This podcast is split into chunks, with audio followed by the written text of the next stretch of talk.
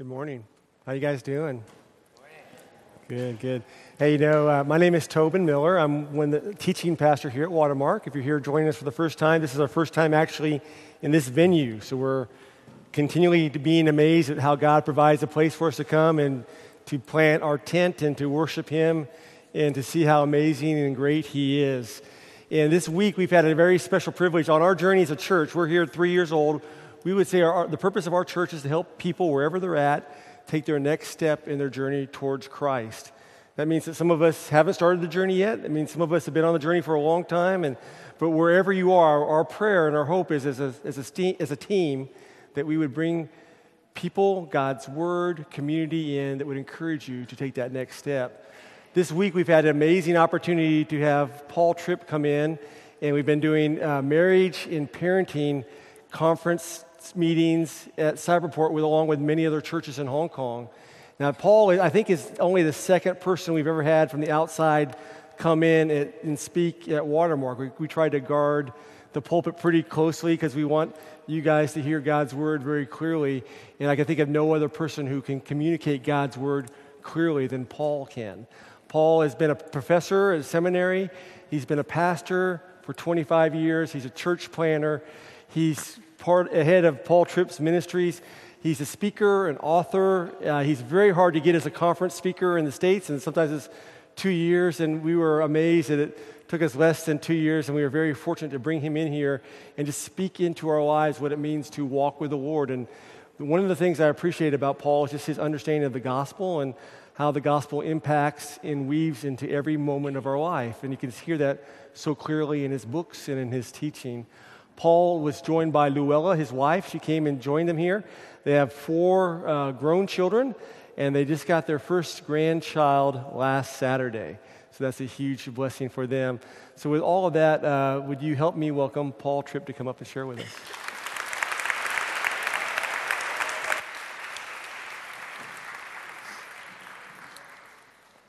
Well, it's been great to be with you and uh, wonderful to be in uh, Hong Kong, God has been bringing us to uh, Asia a lot. We were just in uh, Singapore in October. Well, we got the call that uh, no parent wants to get. I was about six hours away from home. Luella called me on the phone. My dear wife, Luella, is back there. Raise your hand, please.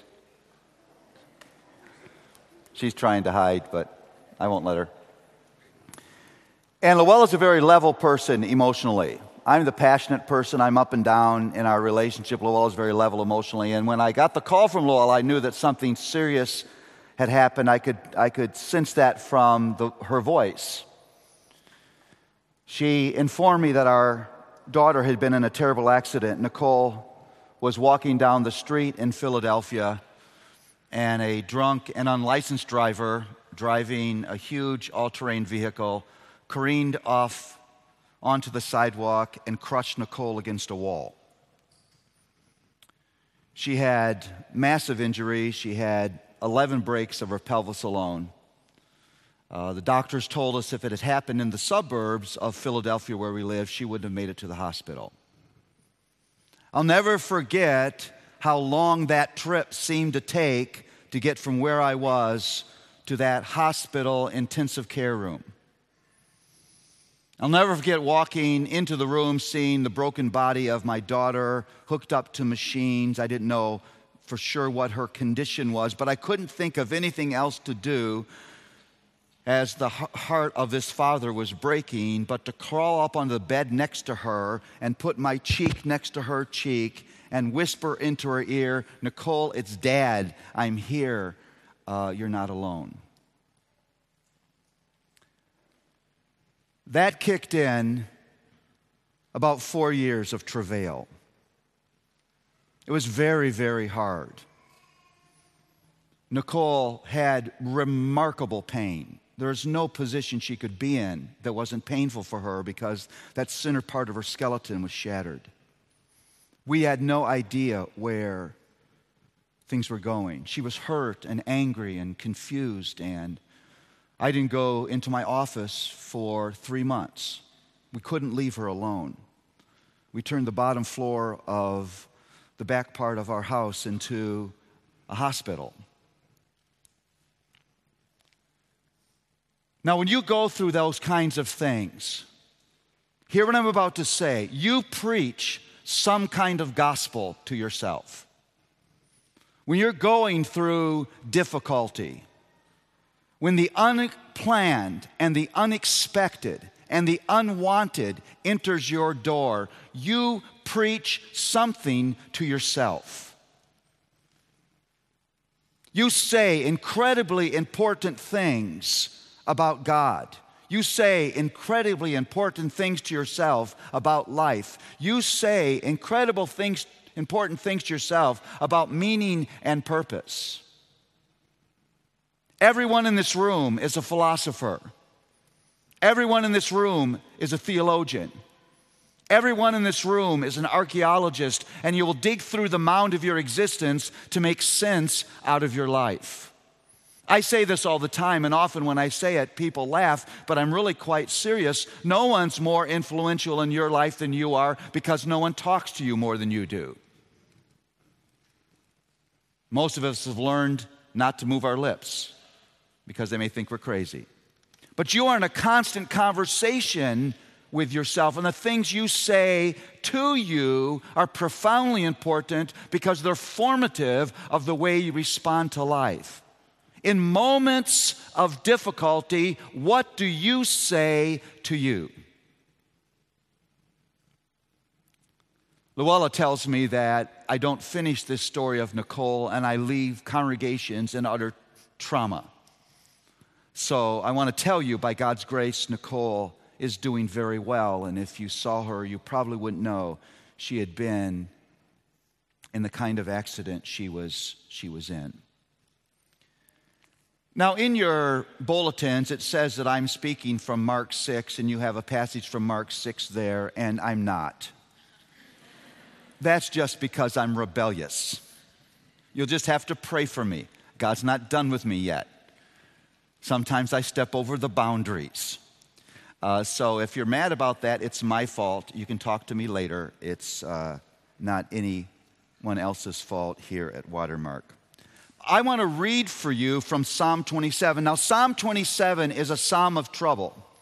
I love the Psalms. I love, love, love the Psalms because I think the Psalms are very honest about the messiness of faith between the already of your conversion and the not yet of your homegoing as you're living in this broken, fallen world. I love the Psalms. I think the Psalms are in the Bible to keep us honest. Because faith doesn't look so easy and doesn't look so platitudinous in the Psalms. It looks messy and hard. You have Psalms where the cry is, How long, O Lord? Will you forget me forever? And Psalm 27 is a psalm that's, the scholars say, is written out of one of two moments in David's life. Either it's written when David was fleeing from his own son Absalom because Absalom, his son, had decided to take his throne. Now, think about this if it's a monarchy, the only way you can fully take another person's throne is for that person to die. Think about this. This is a father whose son is not just after his position, who is after his life. Think how heartbroken you would be. And you know when you begin to read this story that it's not going to have a happy end, and it doesn't. There's a moment when that rebellious, murderous son dies. And David is a father. He can't celebrate. He crumbles to the ground and cries, Absalom, my son, Absalom, Absalom. It's as poignant of a moment as you have in all of Scripture. Or the psalm may have been written when David was fleeing from Saul, a king that he served loyally who hates him and is out to take his life. The psalm is written out of trouble, the kind of trouble you would read in the newspaper and it would take your breath away. Let me read for you. The Lord is my light and salvation. Whom shall I fear? The Lord is a stronghold of my life. Of whom shall I be afraid? When evildoers assail me to eat up my flesh, my adversaries and foes, it is they who stumble and fall. Though an army encamp against me, my heart shall not fear. Though war rise against me, yet I will be confident. One thing I have asked of the Lord, that will I seek after, that I may dwell in the house of the Lord all the days of my life, to gaze upon the beauty of the Lord, to inquire in his temple. For he will hide me in his shelter in the day of trouble. He will conceal me under the cover of his tent, and he will lift me up on a high rock. It's very interesting that this psalm of trouble doesn't begin with trouble. This psalm of trouble begins with theology, and there is immediately a lesson in that for us. Hear what I'm about to say peace in times of trouble begins with sound biblical theology. Peace in times of trouble begins with sound biblical theology. It doesn't begin with trying to figure out what in the world God is doing. God's secret will is called His secret will because it's secret.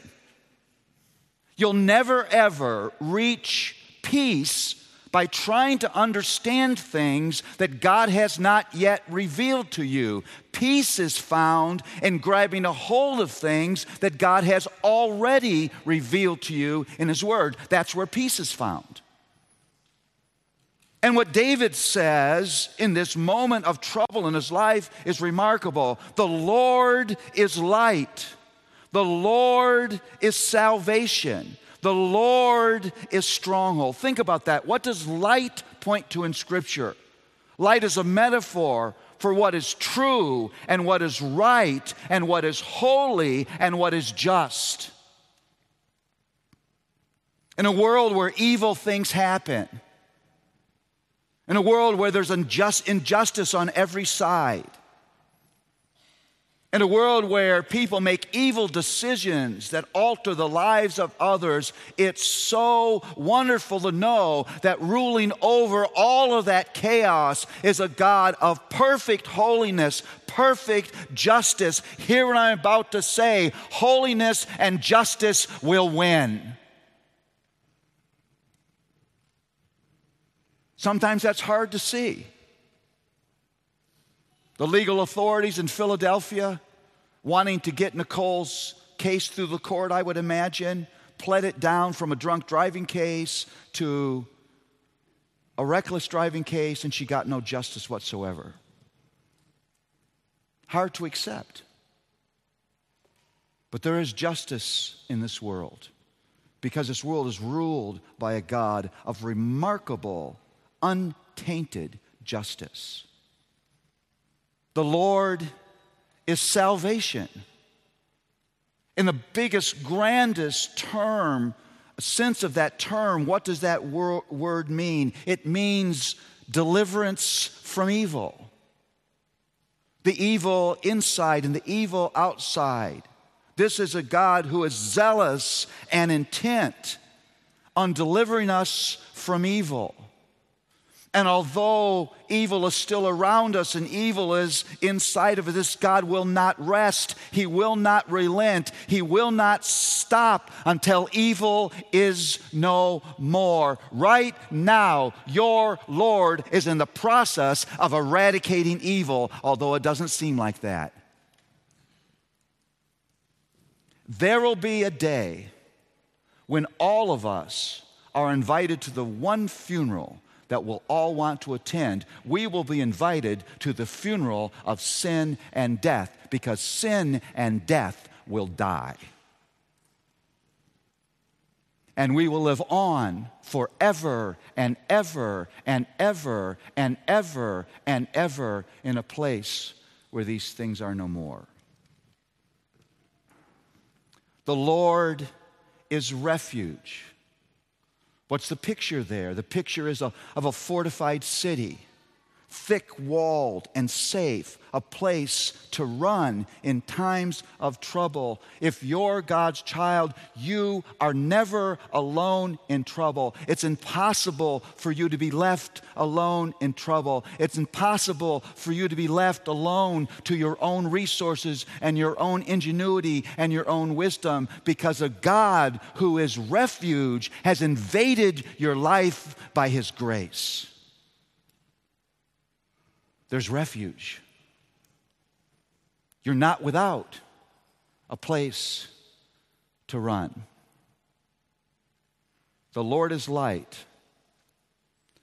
The Lord is salvation. The Lord is refuge. Now, I'm about to confuse you. I'm warning you. Because I'm going to say something that will initially be confusing to you, but I think it's important to say. What I've just given you is bad theology. It's bad theology. It may have sounded to you like good theology, but it's bad theology. Here's why because I've left out a very significant word in this passage. It's a word that changes everything you think about what David said. David did not write, The Lord is light. He didn't write, The Lord is salvation. He didn't write, The Lord is refuge. What did he write? A little two letter word that changes everything. The Lord is my light. The Lord is my salvation. The Lord is my stronghold. Listen, here's what David is saying by glorious grace, grace that I could have never earned or achieved or deserved, this God who is who is light, this God who is salvation, this God who is refuge has been connected to me by grace. He's light for me. He's light. He's salvation for me. He's refuge for me.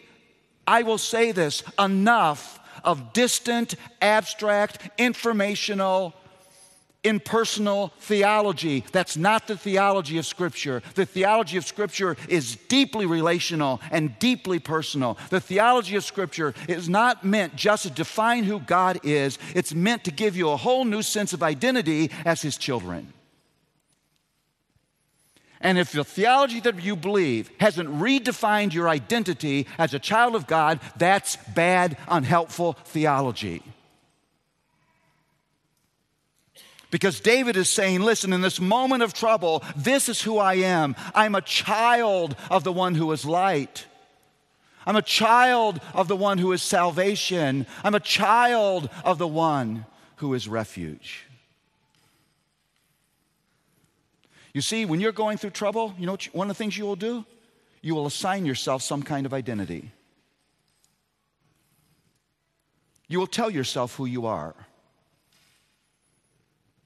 You will tell yourself that you're poor and weak and unable and you don't have the resources to get it get through. You will tell yourself that you've been singled out for particular suffering. You will tell yourself that you've been forgotten by God. Or you will tell yourself that you're rich and well supplied and not alone and you have every reason to have confidence, not because life is easy, not because it's going well, not because you know what's going to happen next, but because God is, and He's connected Himself to you by grace. That's what should get you up in the morning and give you a reason to continue. Now, if that isn't radical enough, this psalm is about to get more radical. Let me read the next few verses for you. When evildoers assail me to eat up my flesh, my adversaries and foes, it is they who stumble and fall. Though an army encamp against me, my heart shall not fear. Though war rise against me, yet I will be confident. One thing I have asked of the Lord, that I will seek after, that I may dwell in the house of the Lord all the days of my life to gaze upon the beauty of the Lord and inquire in his temple. What is radical about this psalm is the contrast between verses 2 and 3 and verse 4.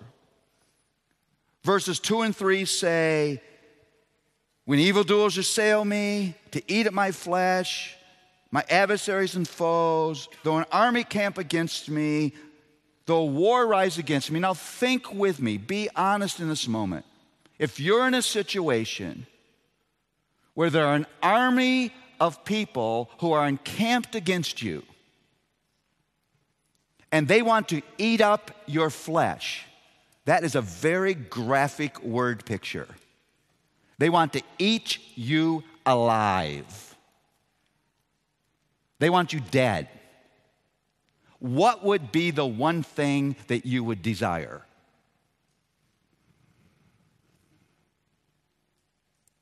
If you were facing unthinkable trouble, you didn't know where it was going to go, but it looks like it's leading to your death. Be honest. What would be the one thing that you would pray for God, to God for?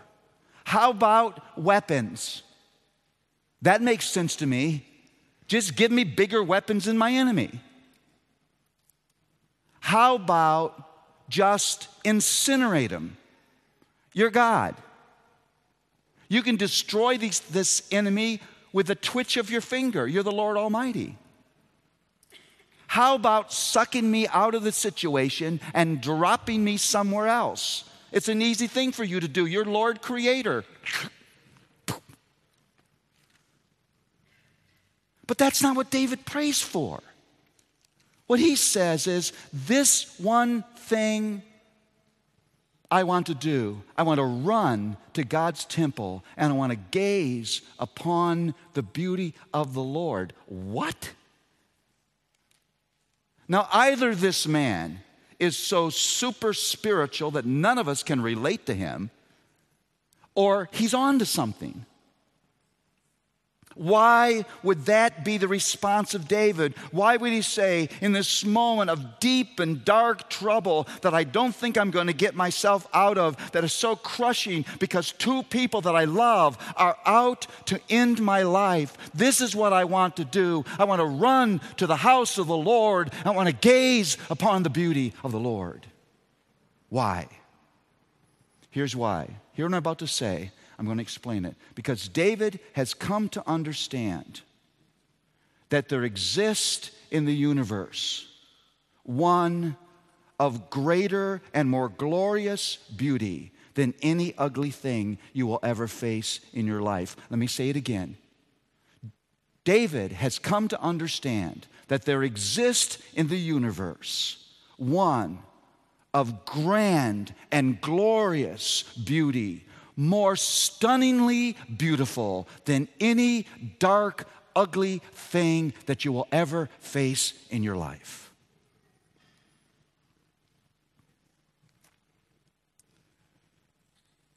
If you're facing the loss of a job, you better remind yourself in that ugly moment of the gorgeous beauty of the Savior to whom you have been connected by grace.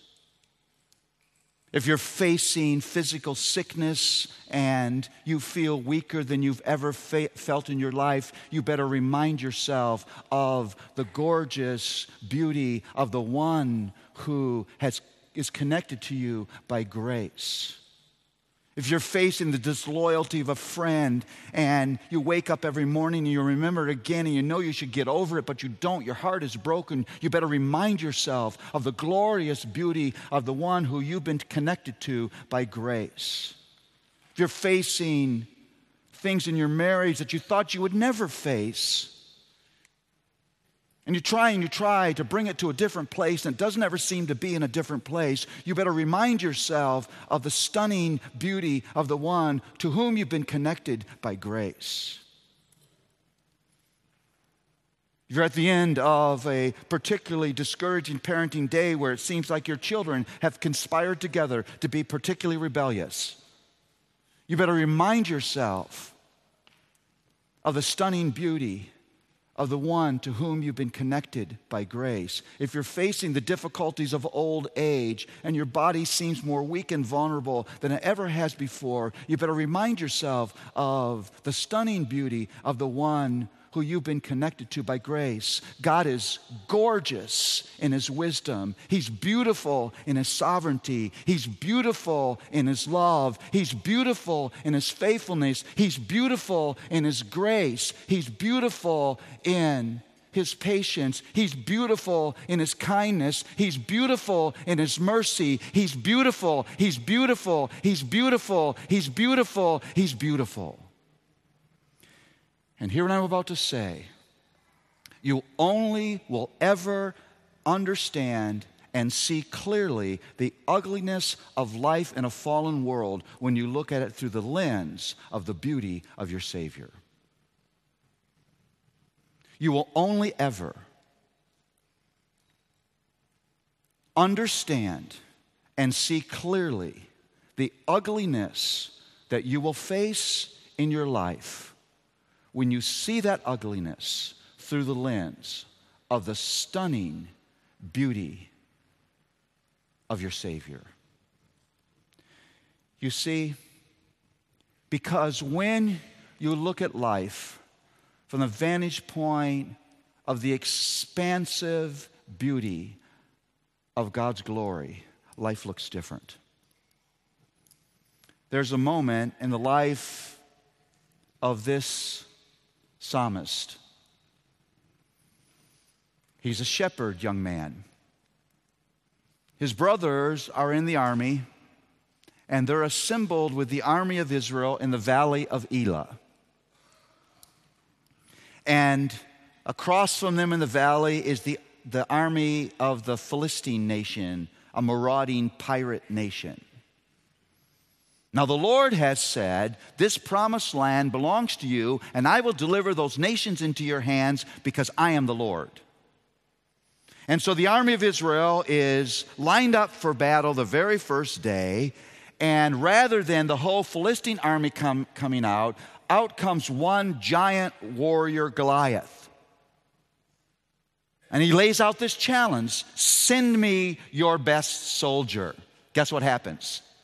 The army of Israel goes back to their tents in fear and they commiserate. What are we going to do? What are we going to do? What are we going to do? Now, what they're doing is they're drawing this false spiritual equation. They're comparing their little selves against this great big giant. Well, who, you gonna, who do you think's going to win? Because they're not looking at this ugly moment from the vantage point of the stunning beauty of the God who has sent them into that valley. They do that for 40 days. They've completely forgotten who they are. They've completely forgotten who God is. David shows up. It's, it's sort of a humorous family scene. He's there to deliver lunch to his brothers bread and cheese. They sort of make fun of him and told, tell him he's trying to hang around with the real men. Go home and take care of your little lambs. And David asks the, the question of the moment why aren't we fighting? Good question. It's the right question. It's a theological question. And then he says, I'll go. Now, he either is saying that because he's arrogant or delusional, or he's on to something. They want to arm him for battle, and he doesn't want armament. And as he walks into that valley, now just with the cloak of a shepherd and a wimpy little shepherd's sling and five stones, he says this He, God, delivered the lion and he delivered the bear, and he will deliver this Philistine this day. David is able to look at that ugly moment not through the lens of his own ability, but through the lens of the stunning beauty of the God that he represents. And he says, It's not little me against that big giant, it's this puny little giant against Almighty God. Now, who do you think's going to win? And when he walks into that valley, I hear the timpani begin to roll. The drums get louder as he gets closer to that giant, and Goliath mocks him and he says, Are you a dog that you're going to give me a stick? That's not a compliment. And David stands in front of him, and now the drums are rolling louder. And he begins to He loads the sling and he begins to do this. Now you're hearing the drums roll and the cymbals crash, and you just know there's going to be some kind of carnage. And he lets loose of that stone. It seems ridiculous against this giant. But it hits him in the temple, knocks him out. And David runs up, pulls the sword out of that man's sling, and cuts off his head.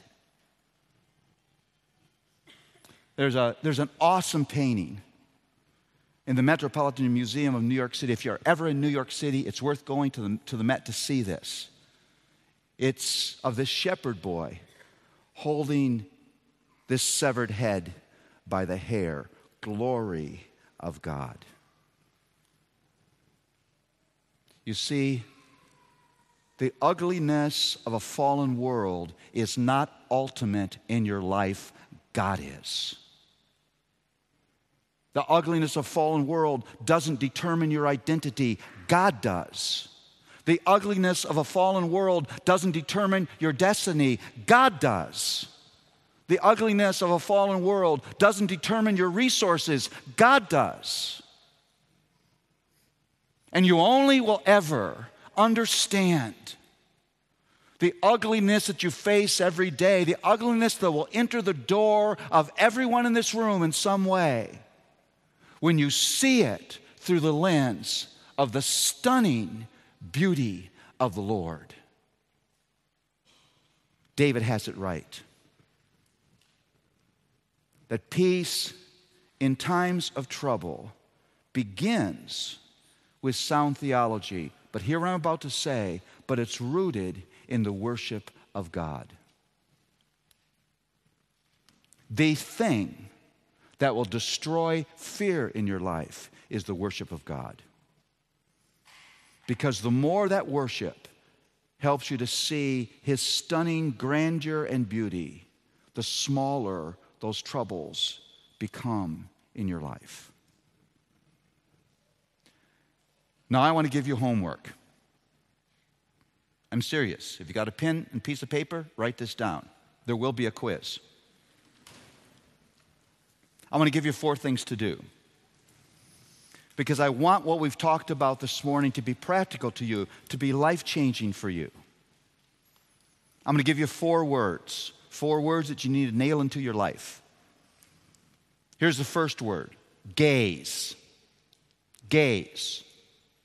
Make a commitment every morning, first thing in the morning, to take a few moments to gaze upon the beauty of the Lord. I'm serious. Go to, go to Isaiah 40, which is a rift on God's grandeur. Go to the last few chapters of the Proverbs where God just displays his splendor in front of Job. Go to the first couple chapters of Ephesians where God reveals his sovereign grace. Go somewhere and just focus on the on the beauty of the Lord. Start every day by gazing on the beauty of the Lord. Second word is remember. Remind yourself that that beauty defines your identity. That God is not just these things, He's these things for you. Because I think there are many of us I think you can understand this term, who are identity amnesiacs. We're identity amnesiacs. We very quickly forget who we are. The troubles of life cause us to forget who we are. Gaze, remember. Third, rest. Let your heart rest not because you know what's happening in your life, not because you figured it out, not because you understand, not because circumstances are easy, but because God is, and He is what He is for you. You rest in who He is and your identity as His child. Fourth word, now act. Let your responses to life be based on gazing and remembering and resting because the Psalms say, Do not fear, it only leads to evil. The decisions you make out of anxiety and worry or fear are often the ones you live to regret. Gaze, remember, rest, and act.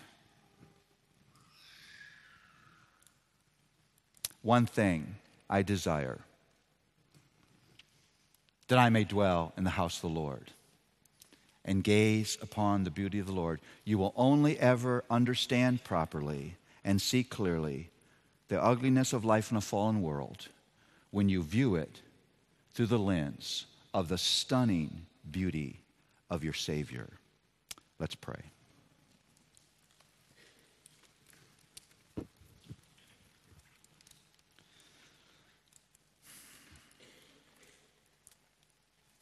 Lord, how, how thankful we are for this vignette in the life of David. How, how thankful we are that we are we're able to eavesdrop on this moment.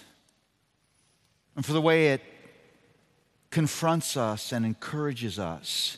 May we be people who gaze and rest and remember and then act with hope and courage,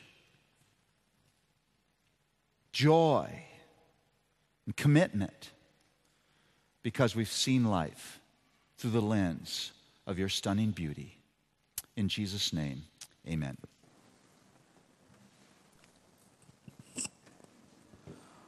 One of the things that always kind of challenged me, I think God challenges me and the church, is how does the worship that happens, the music, the singing, the sermon, the receiving of His scripture, how does that connect with the worship that happens throughout the week, 24 7 in our lives? God reveals Himself to us, you know, week after week through the scripture, through the message, through the music. How is He revealing Himself to me in my neighborhood, in my workplace, in my home? And how am I responding to to what He's doing and what He's speaking to me throughout the week. And, and one thing that's so clear in Scripture is that God tells us a religion that is pure and faultless is this to look after widows and orphans in their distress. And in, in those days, in the days of Scripture, widows and orphans represented the most marginalized, the most broken, the most uh, poor people in society. And the question, I guess, is posed to me is what, what are we doing as a church, as an individual, as a community group to, to embrace that, to embrace that true religion and overflow what God has so richly uh, lavished upon us? And one community group within, within Watermark, one community group, uh, I believe, really caught that vision, and God really began using them to reach out to, to the poor in the Western District, the elderly, the homeless. And uh, from that, uh, we've really seen, I would say, God has begun a, a, grassroots movement. You know, different groups have gotten involved, different individuals, and they've partnered with a, a Christian NGO called St. Barnabas Society. And they're based in the Western District of Hong Kong, in the West Island area, and they, they reach out to these people. And they're on the brink of starting something uh, something new, that God's starting something new in this society, and they want to reach out to children from low income families all around the area, many public schools, and those things. And Sam has been uh, just one of many people who have really gotten their hands dirty and, and getting involved with this, with this organization. So I just want to ask Sam if you could share with us a couple things about what God has been showing and revealing about himself uh, through this new project with the children. Yeah, God's touched our hearts and opened our eyes, and it's amazing what God's doing for our small community group and in the shadows of IFC, you know, where most of the investment bankers work in Hong Kong, is St. Barnabas, one of the, you know, an area uh, it's a shelter, and on the ground floor, we know that they serve a lot of meals and uh, they do so much for the needy. And it was around uh, Chinese New Year when our community group served at St. Barnabas. And I remember I was there with my wife and our, and our group, and you know, we were serving some, some soup. And, and I clearly remember a lady walked in and she, she came late and they meant to register their, their name and she walked straight in and she grabbed two loaves of bread and in my na- bit naive I looked at her in her eyes and that type of look is oh, you're not meant to really take that and she looked back at me you know with a broken heart and she said it's for my children and my heart broke then and there and I saw the need that as I looked around for that Chinese New Year meal, it was only the adults. And God opened my eyes and opened my heart. And the need is there's 15,000 families living on a monthly income of less than, less than 10,000 Hong Kong dollars. When you look at it, that doesn't go far for when you've got children and these children require an education you think, how much do you spend on your child's education? Yeah, it really opened our eyes, and the need is there to do something. Yeah. God's really reached out to them through St. Barnabas Society. And I guess the, the next question that comes from that is how can you and, and I and the community and our church respond to what God's doing through St. Barnabas? Yeah, there was an individual in our Watermark community that, that came to our care group or came and said, Do you think you can help raise some funds? What we'd like to do is on the second story of St. St. Barnabas is, is build and renovate a place, a safe place for, for children to, to learn, um, a place where they can have a meal, um, and just generally a, a, place where families can, can unite and I reached for my back pocket and he sort of said, No, no, it's going to cost a bit more than that. And so we thought, well, how do we go about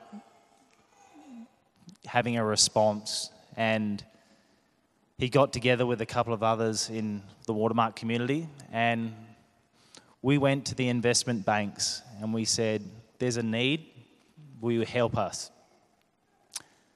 And the response was yes. And so there's one investment bank that's donating over a million Hong Kong dollars. There's another investment bank that has said every dollar that Watermark community raises, we'll match them. We'll match them dollar for dollar. And it's just amazing.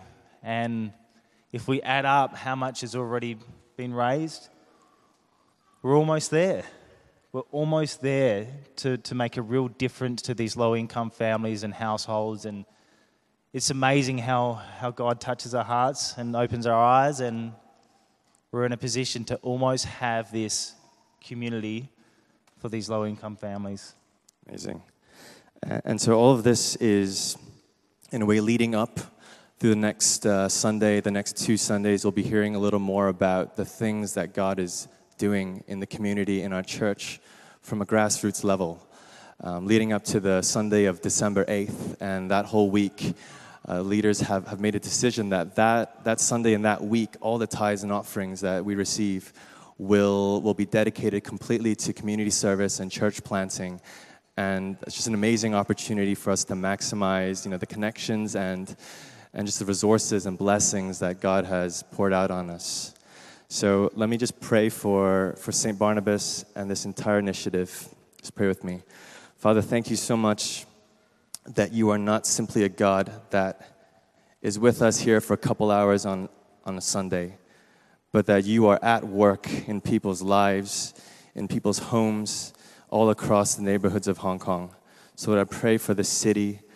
I pray about the poverty, the brokenness. Lord, we know that underlining every physical and material and emotional need is a spiritual brokenness.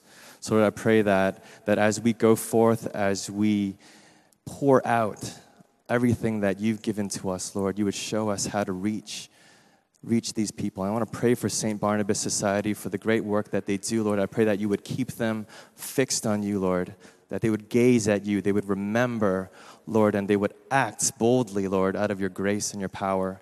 And Lord, that we can simply be humble servants that come alongside them to encourage them, to challenge them, and be, and be a light in this world, Lord, that all people who see our good works will glorify uh, the God who created us to do good works. Pray these things in Jesus' name. Amen.